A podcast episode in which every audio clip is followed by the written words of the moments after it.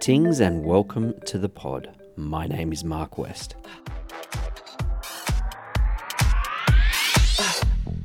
Andy Donaldson is a world record holding ocean swimmer. In 2022 23, he is becoming the first to swim the Ocean 7 in a one year stretch, and is making a pretty good fist of it, having already swum the English Channel in a British record time, the North Channel, only 4 minutes off the record, the Cook Strait in world record time, and the Molokai Channel in Hawaii. At the time of recording, he was setting off to swim the Strait of Gibraltar, and by the time I published, he had broken the British record. He is also raising money for Black Dog Institute. I started by asking Andy if he had always been an ocean swimmer.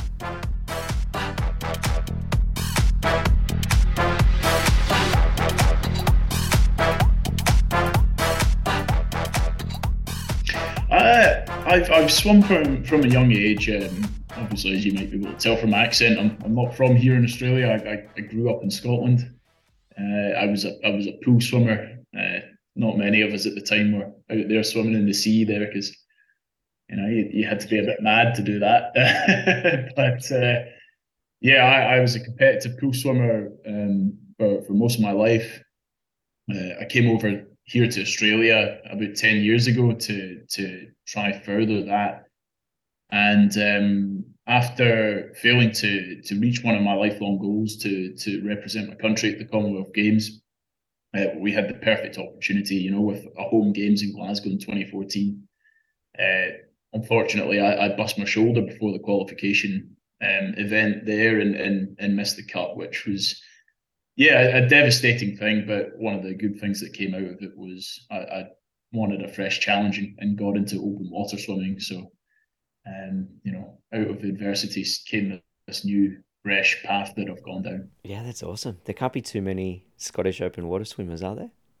uh, no, maybe maybe not. Um, but I I was pleasantly surprised that when when I last went there um, to to swim the North Channel, I, I didn't realise just how much the sport's growing back at home. You know, I, I think COVID. You know, obviously it was a terrible thing, but one of the one of the things that came out of it was a lot of people, uh, when all the pools were closed, were swimming in in you know the sea or in lakes or lochs back home. So yeah, it's, it's certainly I think um, there's there's been this shift towards uh, wild swimming and open water swimming. Yeah, uh, yeah.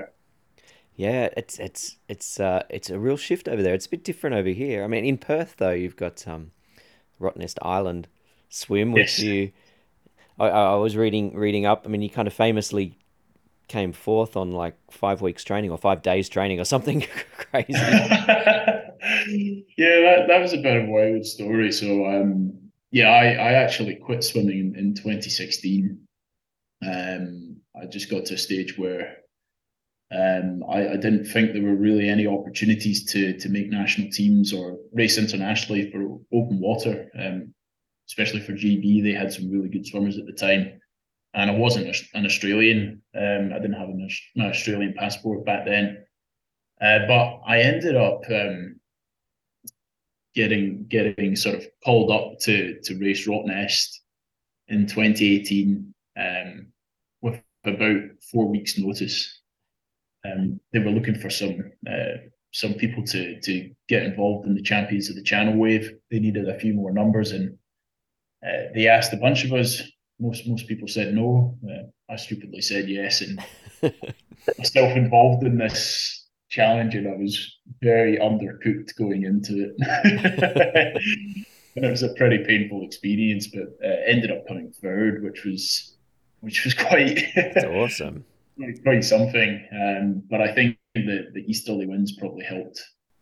helped uh, that was that was you know one of those incredible years where everyone just got swept across, and the guy that won it actually broke the record, right? like almost twenty year standing uh, record, and was the first person under four hours for that swim. So, yeah, quite quite uh, experience. One that um, taught me that I should never go into one of these marathon swims um, underprepared. Underprepared, yeah.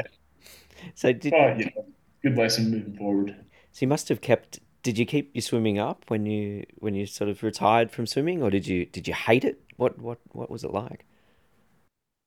Uh, yeah, I, I wouldn't say it's, it's something as strong as hate, but um, I, I certainly left the sport in 2016 um, feeling a bit unfulfilled, uh, feeling like I had more to give, but um, didn't really see any paths to to kind of pursue. And, and four years of uh, of training was something I, I, didn't feel like I could admit to um, at the time. And really, when you're going for goals like racing internationally, you know your heart really needs to be in it, and I, yeah. it, it, wasn't at the time. So um, I spent yeah a, a, few years out the sport. I wasn't wasn't really doing that much swimming.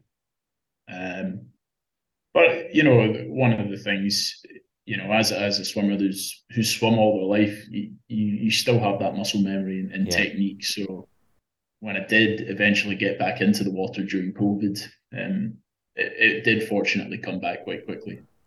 Yeah, so it was all still there. And you used to be a, a 200 meter swimmer and transitioning to, to 10K and then open water is, I mean, that's a fair difference. It's, it's a fair jump, yeah, a fair jump. I mean, I remember making the transition in 2014. Uh, so it was, it was, it was just a few months after the Commonwealth Games, and I'd, I'd sat with my coach, and you know, we were having the discussion: do I keep going? And we, we came up with this idea to you know, pivot and, and try open water. And uh, there was some really good open water swimmers in the squad.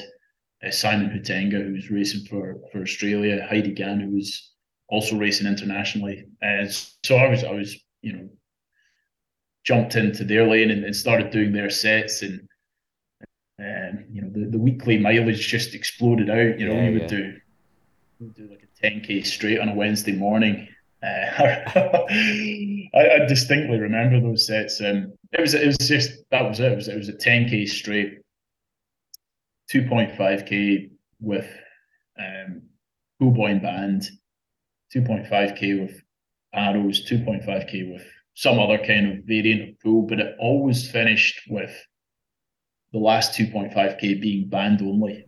Oh, yeah. And it had to be your quickest 2.5k. nice. and it was, it was, it was brutal. I mean, I, I, I still get, you know, anxiety thinking back to these kind of sessions. But you know, they really, they really, you know, transformed my swimming and and, yeah. and gave me that engine and that muscle uh, durability to to go the distance and, and maintain you know, form for for long periods of time. Yeah. Did, did has your body changed? Uh, it was. I think my, my body has always been quite lean. Um, when when people kind of, I suppose, look at me and I'm doing these ultra marathon swims, they they probably, um, I, I suppose I, am probably not the typical body shape. Um, you know, but I, I certainly have seen in myself a bit of change. I've, I've put on weight to to tackle some of these uh, longer swims, especially the ones in in the colder areas. Yeah, yeah. The the body, a little bit of body fat helps with that heat retention. Uh, but yeah, I, I've uh, got got a little bit of a gut nowadays. maybe maybe when this is all over, I'll, I'll try. I'll hopefully be able to shed that off again. I've seen photos of you. I probably wouldn't be describing it as a gut, but you know.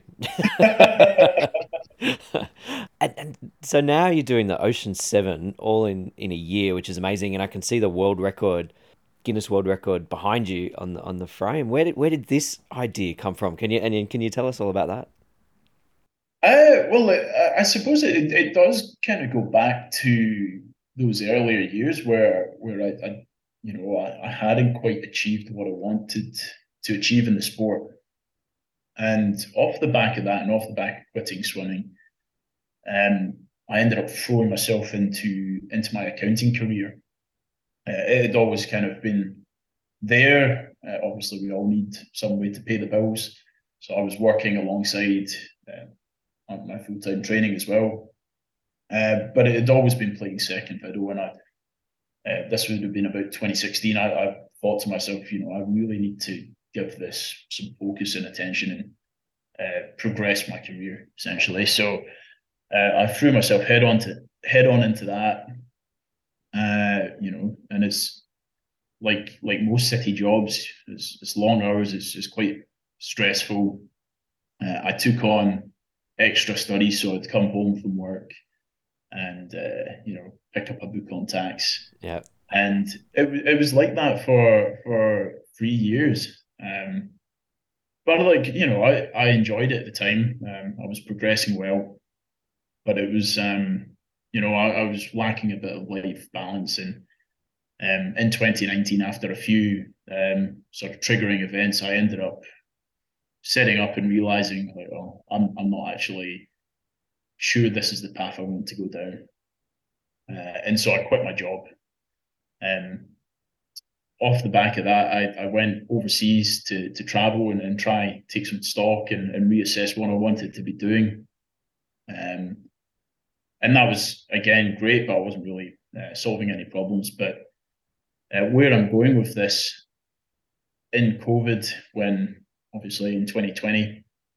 Um, I had to come back to Perth. You know, it was it was the best place to be. Um, the alternative was to continue traveling, but um, I was in Central America at the time. But you know, it's not the best place to be in. oh, who knows where you might have got in a situation well. like that. Yeah. Um, and when I came back to Perth, um, during lockdowns, I, I found myself back in the water and, and swimming. And, you know, it wasn't for the purpose of, you know, hammering myself up and down for getting fit or anything. It was just pure enjoyment swimming along the coast, um, along the beaches in Perth.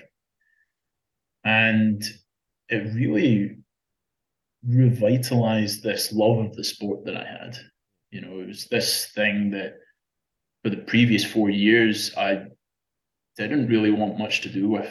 Um, I hadn't really been swimming hadn't really any intention to be back in the water. But I, I saw the sport more in a different light, and, and it was more as a as a means for uh, well being and man, managing my mental health as well. And so over time, I, I started getting quite fit again. I actually I started coaching other adults, and I was enjoying the sport that much that I wanted to try get other people into it and we were trying to coach them towards you know achieving goals and and pursuing these unfulfilled dreams of theirs. So like if someone wanted to uh, do a triathlon and couldn't swim very well, we would we would try help that person become more comfortable in the water, pursue this goal, and you know try try get there for the purposes of you know life enrichment and growth and along that journey, um, you know, my my friend and mentor who had been on this journey with me, um, he kind of turned to me and said, "Look, why don't you get back into swimming and and you know you're, you're telling all these people to to pursue their goals, but you're not really doing it yourself, you know." And I, I'm pretty sure you've still got some unfinished business in this sport, so yeah, he was he was completely right. Um, I'd I hadn't really realized, but yeah, this this I suppose unfinished business was still there. So I thought, you know what, let's. I've been really enjoying my open water. Why don't I kind of pursue that? And so, you know, being here in Perth, we, we couldn't really go overseas. Um, during lockdown, Western Australia was like a country within Australia. we weren't really allowed to go anywhere, but we obviously have the, the Rottnest Channel swim on our doorstep. So I thought I'd love to give that a go and actually do it properly and, and train up properly and, and, just see how I fare. Because, you know, I did it a couple of years ago. I, I still did really well considering the, the lack of preparation. What what what might happen if you know I actually give this a proper proper crack? So I I reunited, I, I reconnected with my old coach, um, a guy called Owen Carroll at Perth City Swimming Club. and, and told him this idea. And he, he just said I was mad. like, you're absolutely mad. I mean, you want to do Rottnest, you know, you've been off traveling around the world, partying, drinking, not really looking after yourself. Um, but if you're willing to commit, you know, we'll, I'll give this, I'll, I'll give this, um, I'll give this a go with you. And so, you know, we we got our heads down. We we started to work. Um, it was don't get me wrong, it was it was bloody tough. There was there was plenty of nights where I was I couldn't sleep and I was questioning what I'd done and whether I'd bitten off more than I could chew. Uh, but you know, we we we committed to the process and you know started getting fit, started getting fast, and I think it was one of these sessions. Uh, so we always train long course. It was a session one morning that um, it was a short rest session with 100s. Um, and we were doing 100s on a turnaround of 105. And um, so this session, it was about four kilometers long and it was a mixture of different things, but it was a really tough session. And then at the end of it, this this four 100s, I think it was, on 105. And so I'm already knackered at this point, and then we have to, you know, finish with this. And I managed to pull it off. So I'm, I'm touching the wall, 102s, getting about two seconds rest, pushing off again, and, and repeating that. And it was off the back of that, I thought, well, geez, I, I mean, this is like the sort of stuff that I, I don't even think I could manage this at the height of my height of my career. Like this is this is incredible. Maybe maybe we could actually win this thing. And so fast forward a few weeks, um, Saturday the 20th of February 2021, um, set off the the shores of Cottesloe Beach in, in Perth. And uh, yeah, managed to to come home with um, come across that line in first place. Um, it was it was quite a surreal thing. You know, it was a really stacked field. There was there was guys on the Australian Dolphins team uh, entered, and you know, I was by no means uh, you know a favourite or expected to win, but we we managed to pull off this incredible journey back into the water. Good win too, right? So won by a decent margin. Yeah, one one by a decent margin. It was a good sort of six or seven minutes, uh, which is quite quite big in in a race like that. Um, and it was it was a real eye eye opener, you know. Like it, a I I realised I'm still quite strong and, and fit. B, I still had some hunger and wanted to pursue this a bit more. Uh, and C, uh, I recognised that sport might be um, capable of being used as a vehicle to to do some good uh, on this journey, we'd we'd partnered with a local charity called the Kai Eardley Foundation, and it's a mental health charity. And you know, swimming had been something that I recognised was so important to my own mental well-being that it was a cause that I really thought was quite fitting to support. Um, especially having had a few struggles myself and uh, other members of my family having depression before as well. So in this uh, in this journey, we'd we'd been swimming for the Kai Eardley Foundation, and we raised we managed to raise ten thousand dollars for them, which was just truly spectacular. And off the back of all of this, I thought, you know what, I, am quite keen to take this to the next step. I, would love to do more, and that was ultimately what led to the Ocean Seven and and trying to raise money for. Um, another mental health charity, which we chose to partner with, uh, the Black Dog Institute. That's it's amazing. And so you've, I, I don't have the number up in front of me, but the last time I looked, the uh, the, the, the fundraising effort was was in the tens of thousands. It was, it was doing well. Yeah, it's it's it's sitting around uh, I think twenty thousand at the moment. Uh, we just had a, a, fundraising night last night, and the, the Chartered Accountants um, Association here in Western Australia um, just ran a charity fundraiser uh, quiz night last night. Um, so I, I, had to give a little speech there. I was a bit yeah, nervous, yeah. but uh, I think it went well, and I think we managed to raise uh, around three thousand dollars, which oh, was good. Awesome. So Um, yeah, we're we're slowly kind of building it up there. Um, it's it's been given what we're trying to do with with doing all of these swims in a year. It's it's been quite tricky to um where to focus our I suppose efforts. Um, you know, there's a lot of logistical planning and preparation for the swims that I think our main fundraising efforts will probably come after the challenge is done. Uh, so I'm I'm still quite optimistic and hopeful that we can get that figure a bit higher after after it's after the swims. And and so you managed to break the world record in New Zealand for the for the Cook Strait that was uh, just recently, and the aim is uh, a collective world record over the seven. Is that right? That, that's right, Mark. So when when I set off on this journey, this Ocean Seven journey, um, admittedly, I, I was still, I suppose, quite quite green when it comes to marathon swimming in, in these channels. Oh, that's how I, I, I saw myself. You know, I'd done a couple of Rottnest swims, uh, and and not that much else. So, um, but I wanted to try set some pretty lofty targets, and um, because the idea was to try create as much attention to and hopefully transfer that to the purpose behind this, which was to raise money for mental health. Uh, personally, I like to be quite quiet with my goals and and fly under the radar like I've done in Rottnest. Um, so it's, it's been it's been a bit of a sort of um, a con- there's been a bit of conflict, uh, internal conflict there, but you know there's a bigger cause. There's there's this this um, issue and cause that we're trying to support on and taking on those extra pressures because yeah they're, they're lofty goals and I think a lot of people in the beginning thought well this guy's crazy but um, I think we've we've got off to a pretty decent start so far. Yeah, it sounds like it.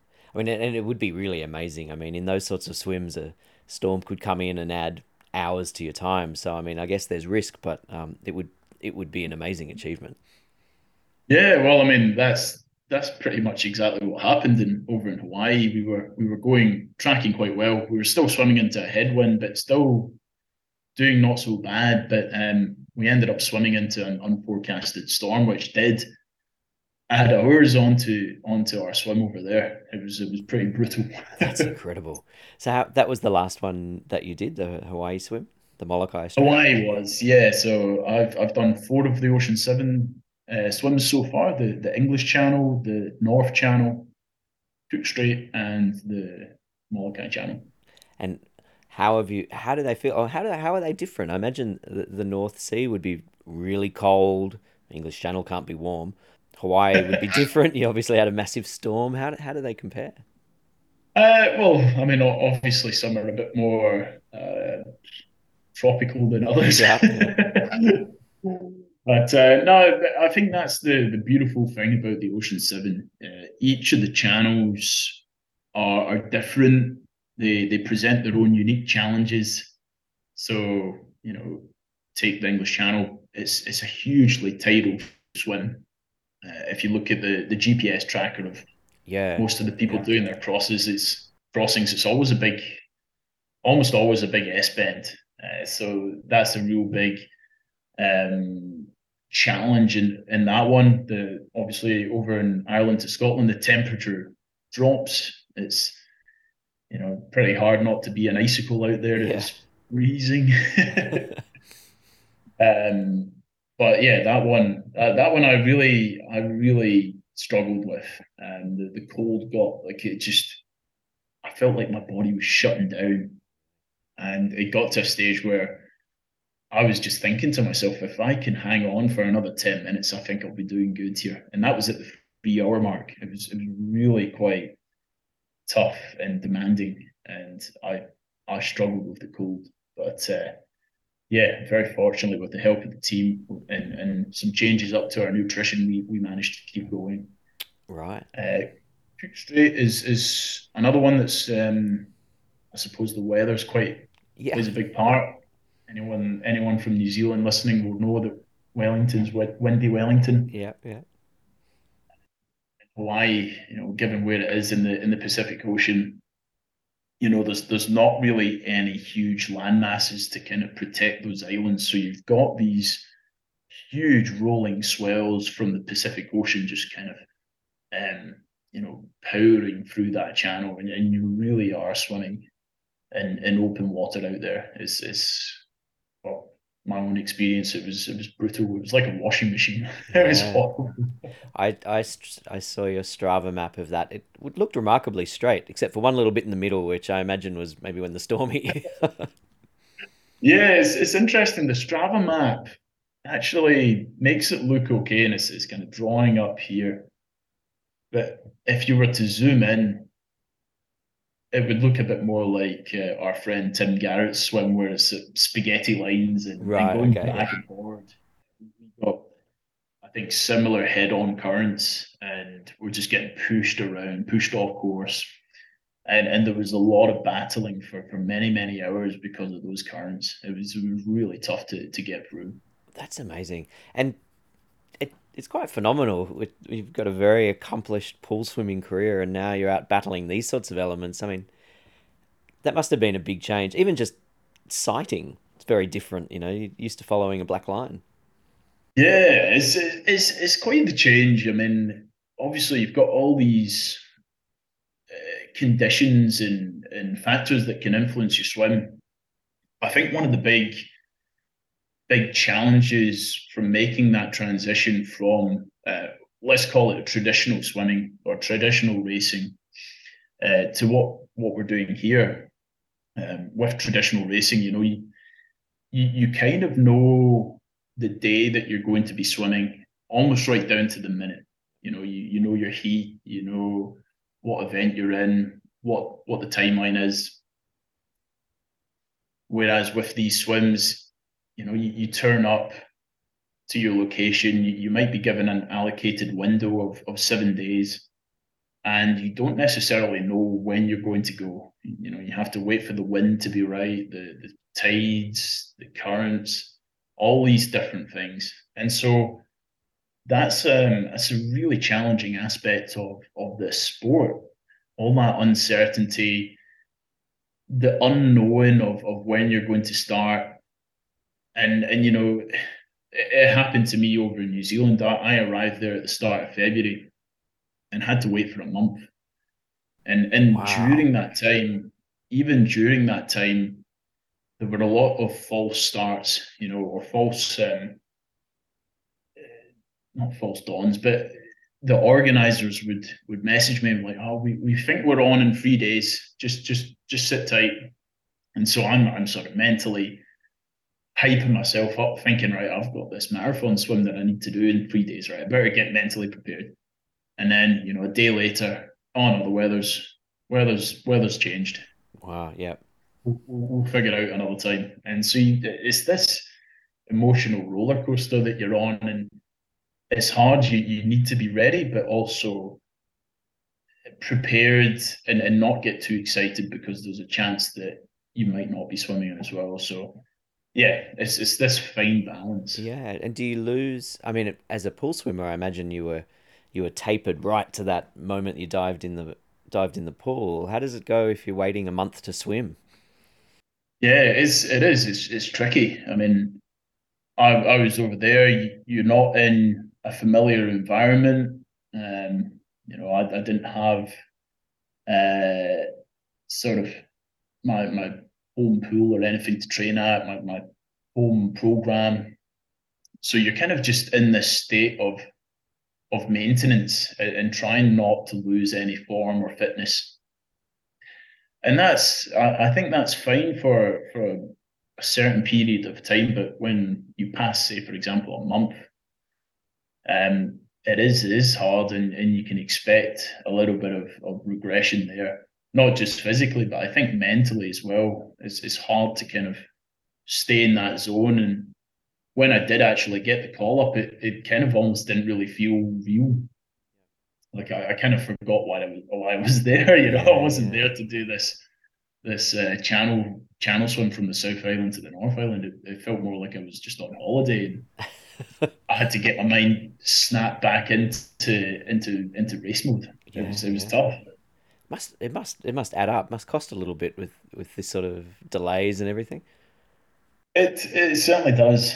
I mean, fortunately in in New Zealand, um, the, I met some really lovely local swimmers there, and, and they just said, look, whatever happens, if you get stuck, you know, we we've got a spare room, and it it, it was actually just such um such a great example of, of the community that we have here in this sport and how incredible it is that these local swimmers were willing to open their home to someone that they'd you know only known for a week or two and and invite them in. It was it was just amazing. Um but yeah coming coming back to your point it's it certainly hasn't been uh, the cheapest of journeys so far. And uh, for anyone that has done Rottnest or any of these marathon swims in Australia you know I'm sure you can appreciate how hard it is to organize one of those swims. Have a think about when you're trying to do that on, you know, in, in countries on the other side the of the side of the planet world, yeah. and doing seven of them within the space of a year. It's, it really has been very logistically challenging Yeah. uh, to, to organize all these swims. Oh, it really adds to the the magic of the whole thing, really. How are you feeling now after Hawaii? Like, uh, physically tired, I think you mentioned before. Are you mentally tired? How does it feel getting up at whatever AM you get up to go swimming? yeah, it's it's been it's been interesting. I over in Hawaii, obviously that that swim, um, I wouldn't say went to plan, but it, you know, I, I was kind of thinking around the twelve hour mark, maybe if possible under the ten hour mark, and it took us sixteen hours. You know, I didn't even know.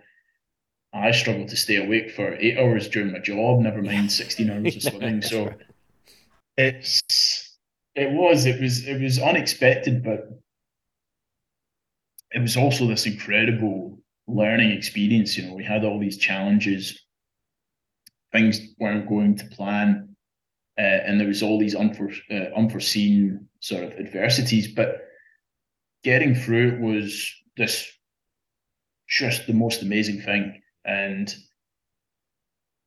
you know, it was it was a really emotional journey. So, in addition to being you know absolutely physically battered out there mentally I, I had to really go to some some you know deep places to to pull through in that one.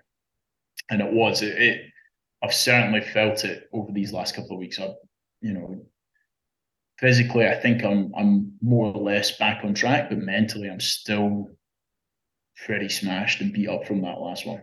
It's um it is it's interesting. And i think for me that's going to be the important thing for staying on track in in this challenge and trying to do it in a year because physically I think I'm I'm up to the task.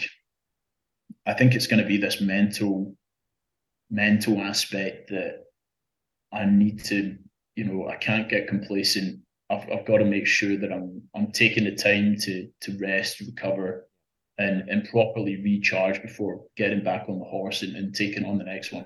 No. Can you remember what what happened at hour 10?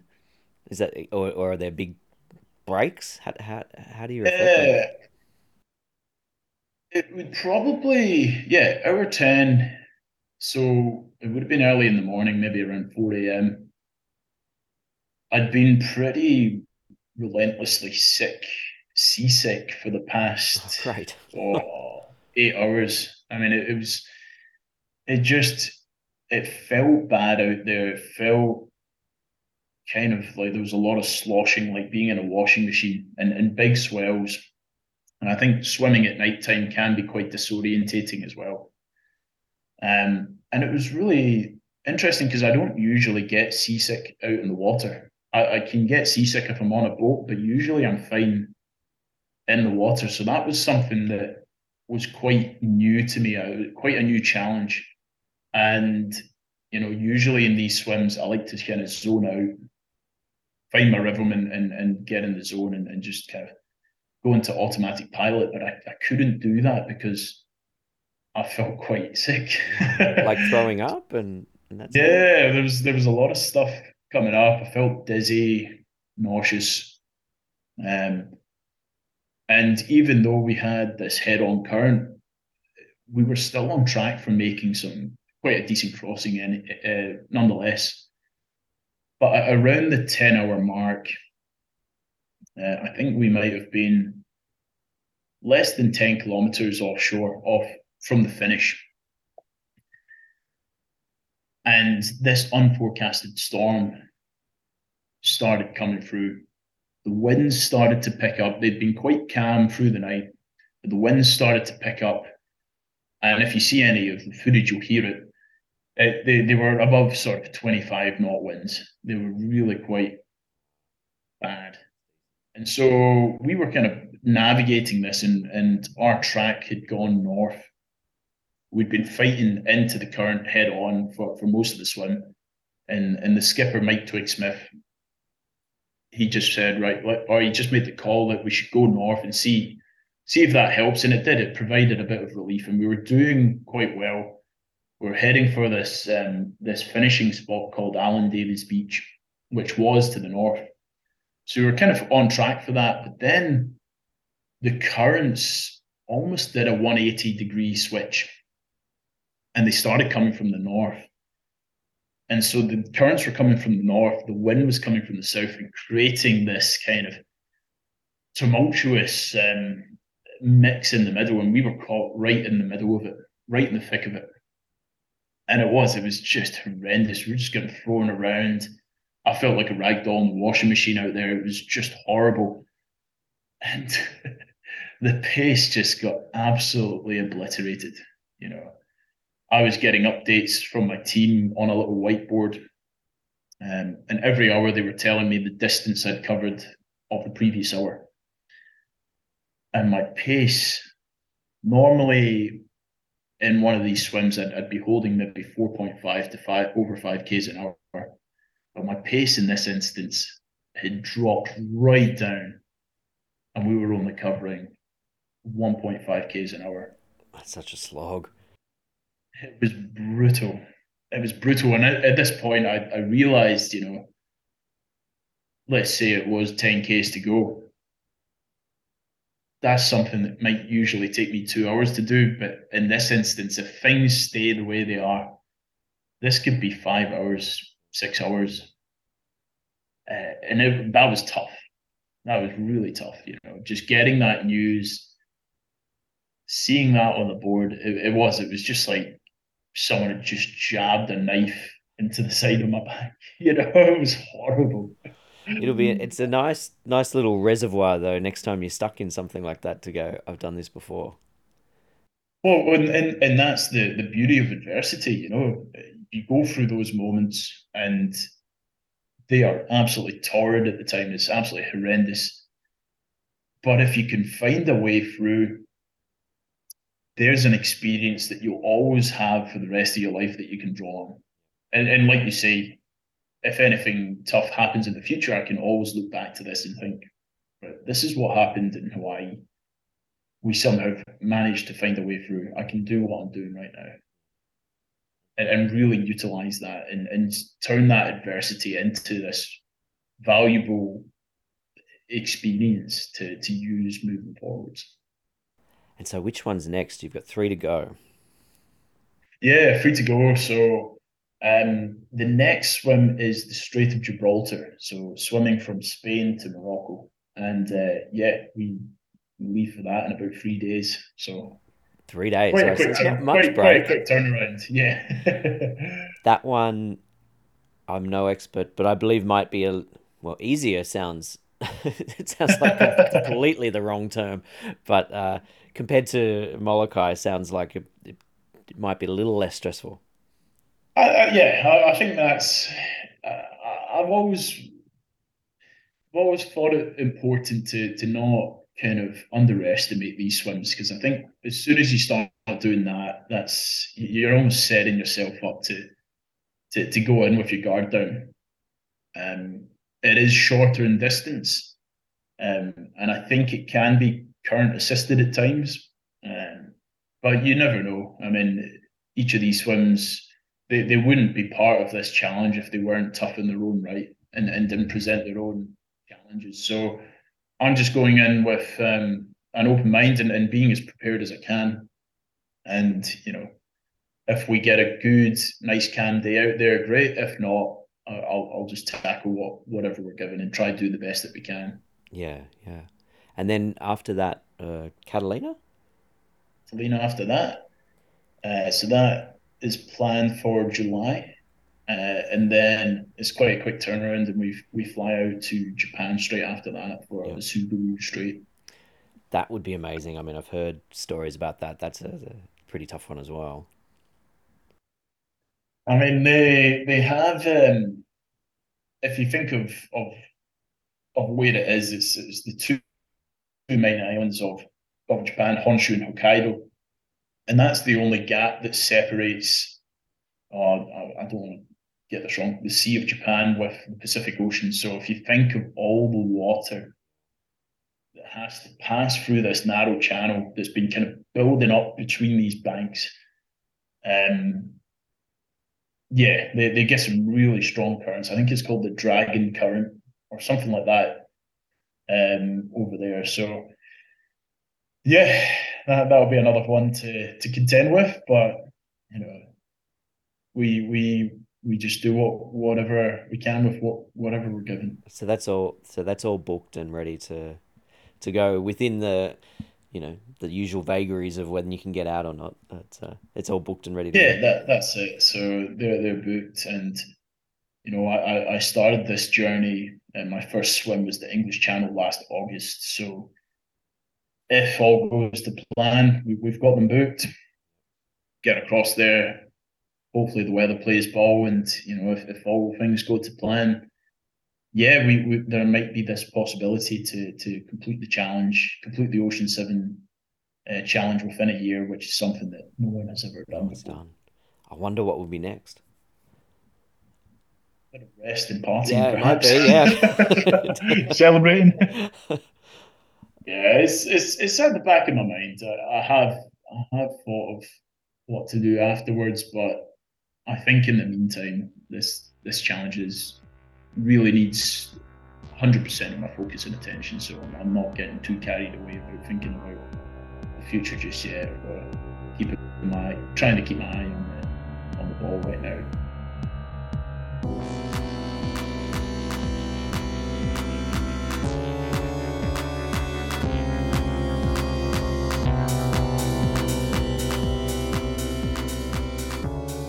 I love your company name, Swim Clan. It's got a good, good Scottish, got a nod to your heritage there.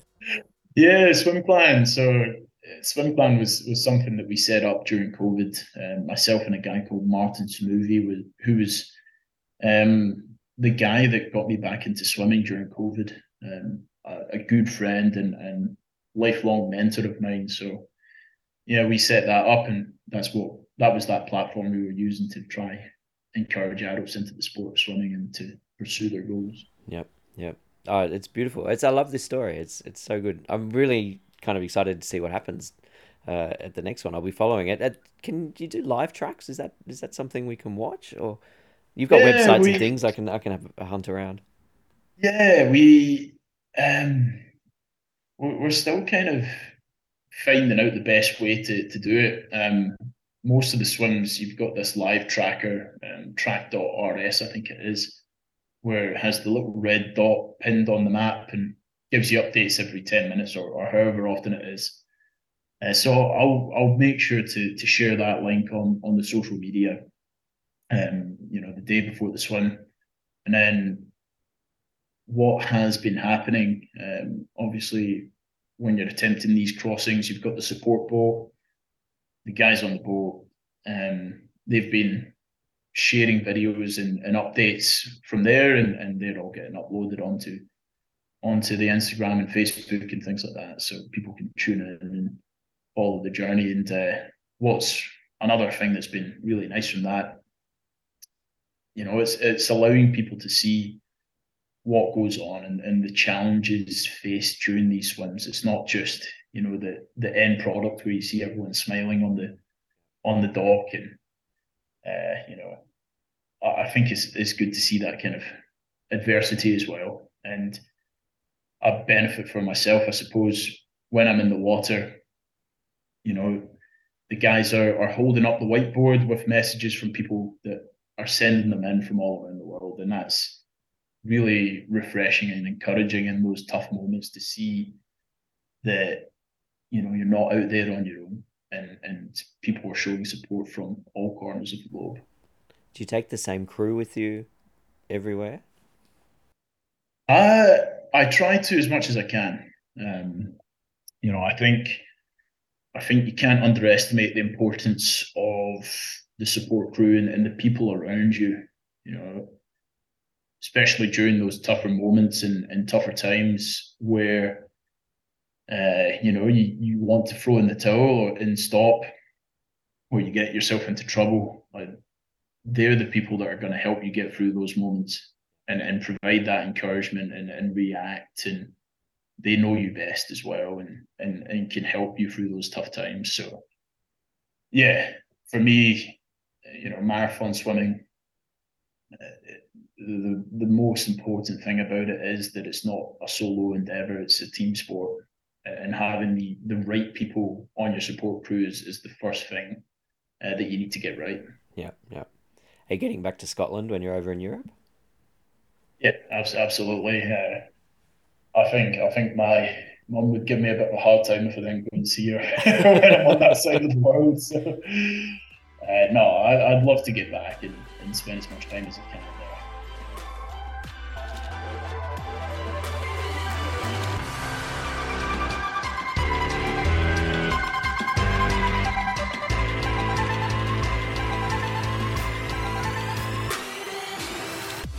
Well, uh, the wildlife have been largely lucky on, on most fronts. Um, people talk about the North Channel and the the, the ever dreaded lion's mane jellyfish.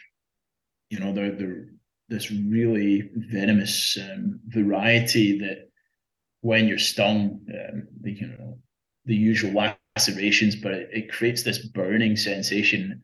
And I did, I, I copped a couple of them, but I think I got quite um, got away with it largely scot free. So, um, yeah, that was that was fortunate. But the one I was probably, or I suppose the two I was probably most worried about was um, the Cook Strait in New Zealand uh, and Hawaii.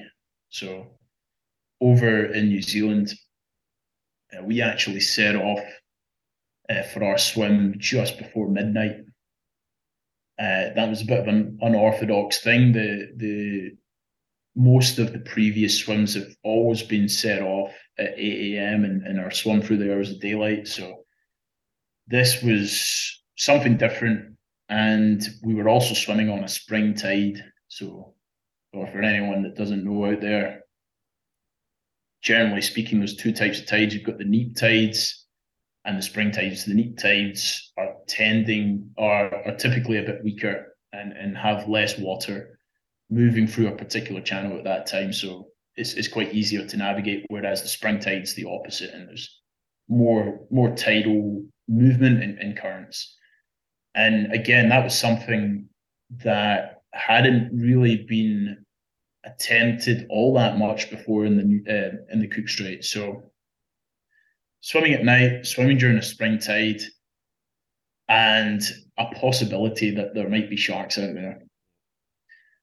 So, from a mental perspective, that was a really tough swim, and that was a tough, tough one before it even started. You know, you had these things, I had these things playing at the back of my mind. I had a few people saying that it was impossible to attempt it on a spring tide as well.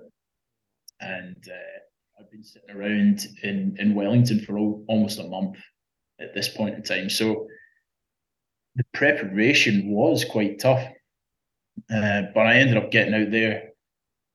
We we got off to a very good start, and yeah, you know, I, it was it was pitch black, but it was it was actually quite surreal swimming out there. And um, we had this full moon uh, and stars in the skies, and I remember swimming along and just just thinking to myself like, I, I don't really care how this goes because this is this is something else. You know, I was just taking in that moment and, and realizing just how fortunate and lucky we are to to be able to experience these kind of things.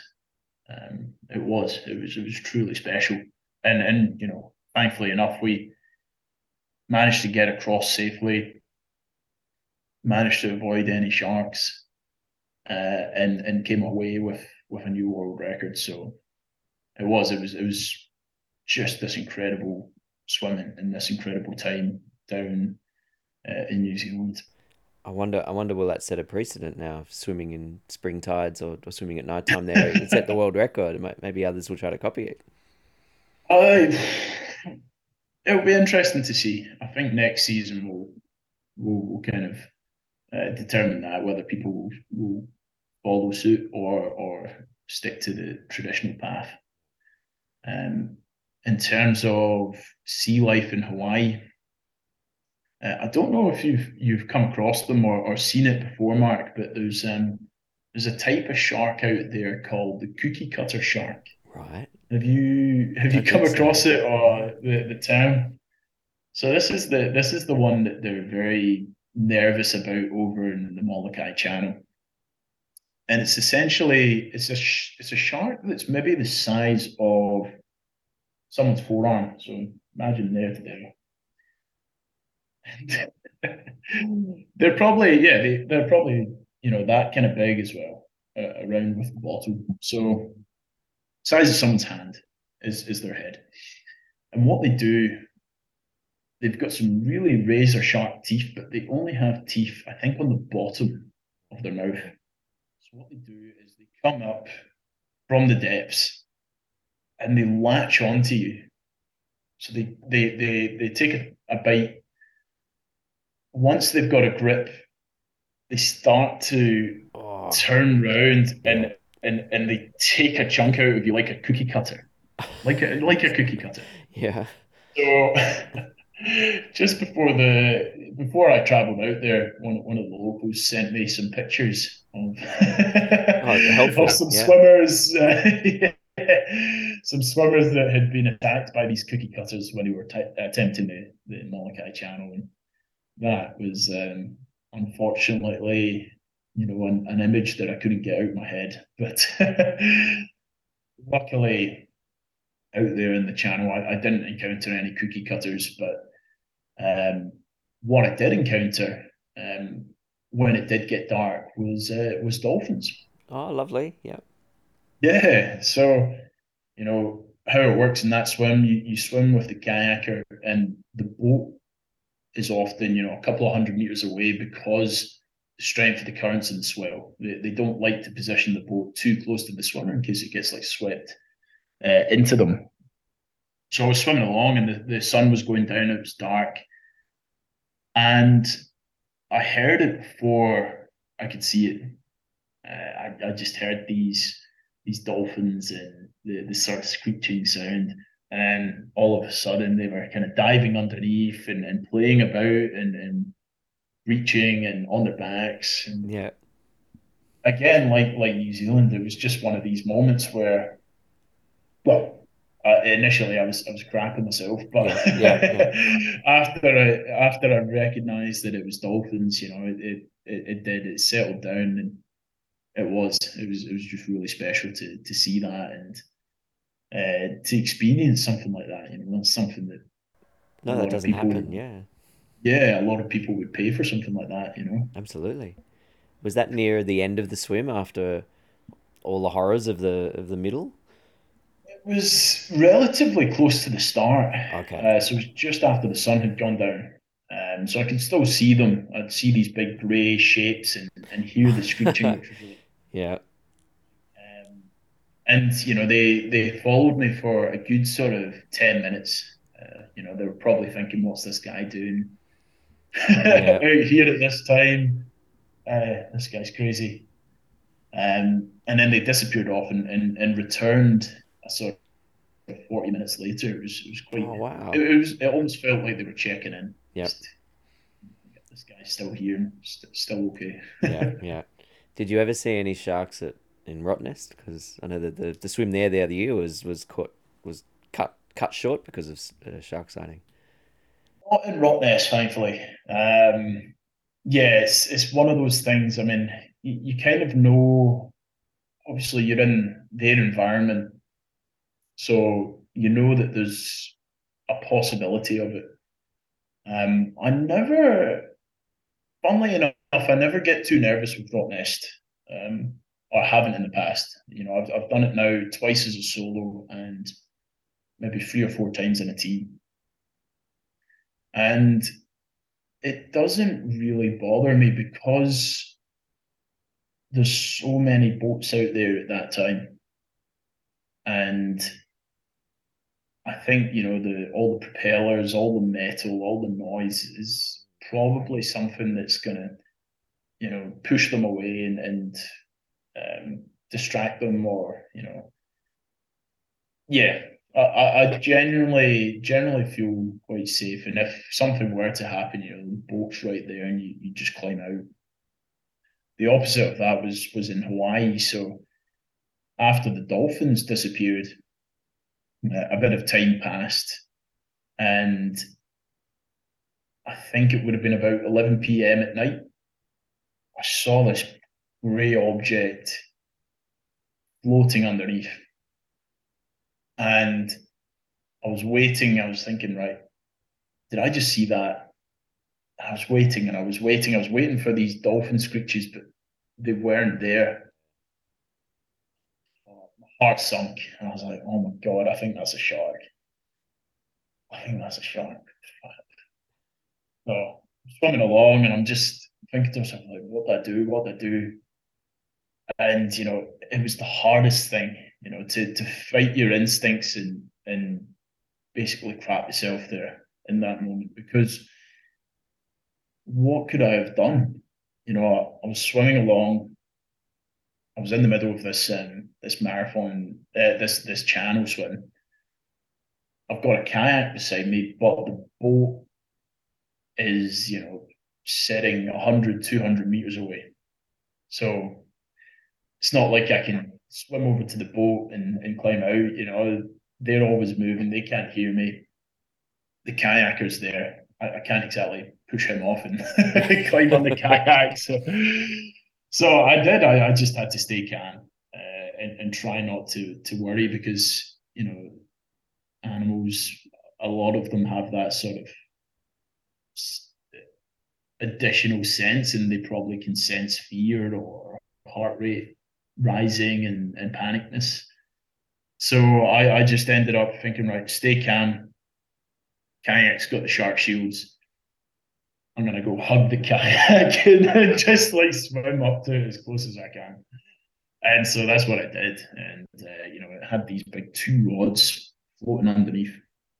And I was really right in uh, next to the kayak. And the kayaker, I never said anything to him, but I think he thought I was wanting to push across, so he started like paddling off to the left. Yeah, and I'm like, no, like, no, no, no, wait, no, wait, it's all you know? stay with me. wow. But you know, thankfully, thankfully, it kind of disappeared off, and maybe it was. It was just curious to see what what this um this person is, and when he realised it wasn't a seal, uh, Yeah. off. Well, I suppose it probably was a shark. You saw something, and that's probably what it was. That's pretty scary. Live to live to tell the tale. Though. you live to tell the tale, so you know all's well that ends well. That's awesome.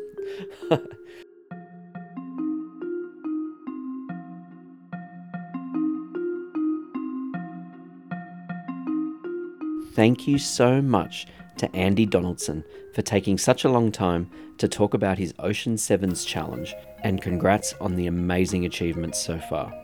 You can follow Andy's journey on his Facebook and Instagram page, and you'll also be able to sponsor him from there. I've linked to those websites at www.thepodpodcast.net. That's www.thepodpodcast.net. Thank you very much for listening in. I'll catch you next time on the pod.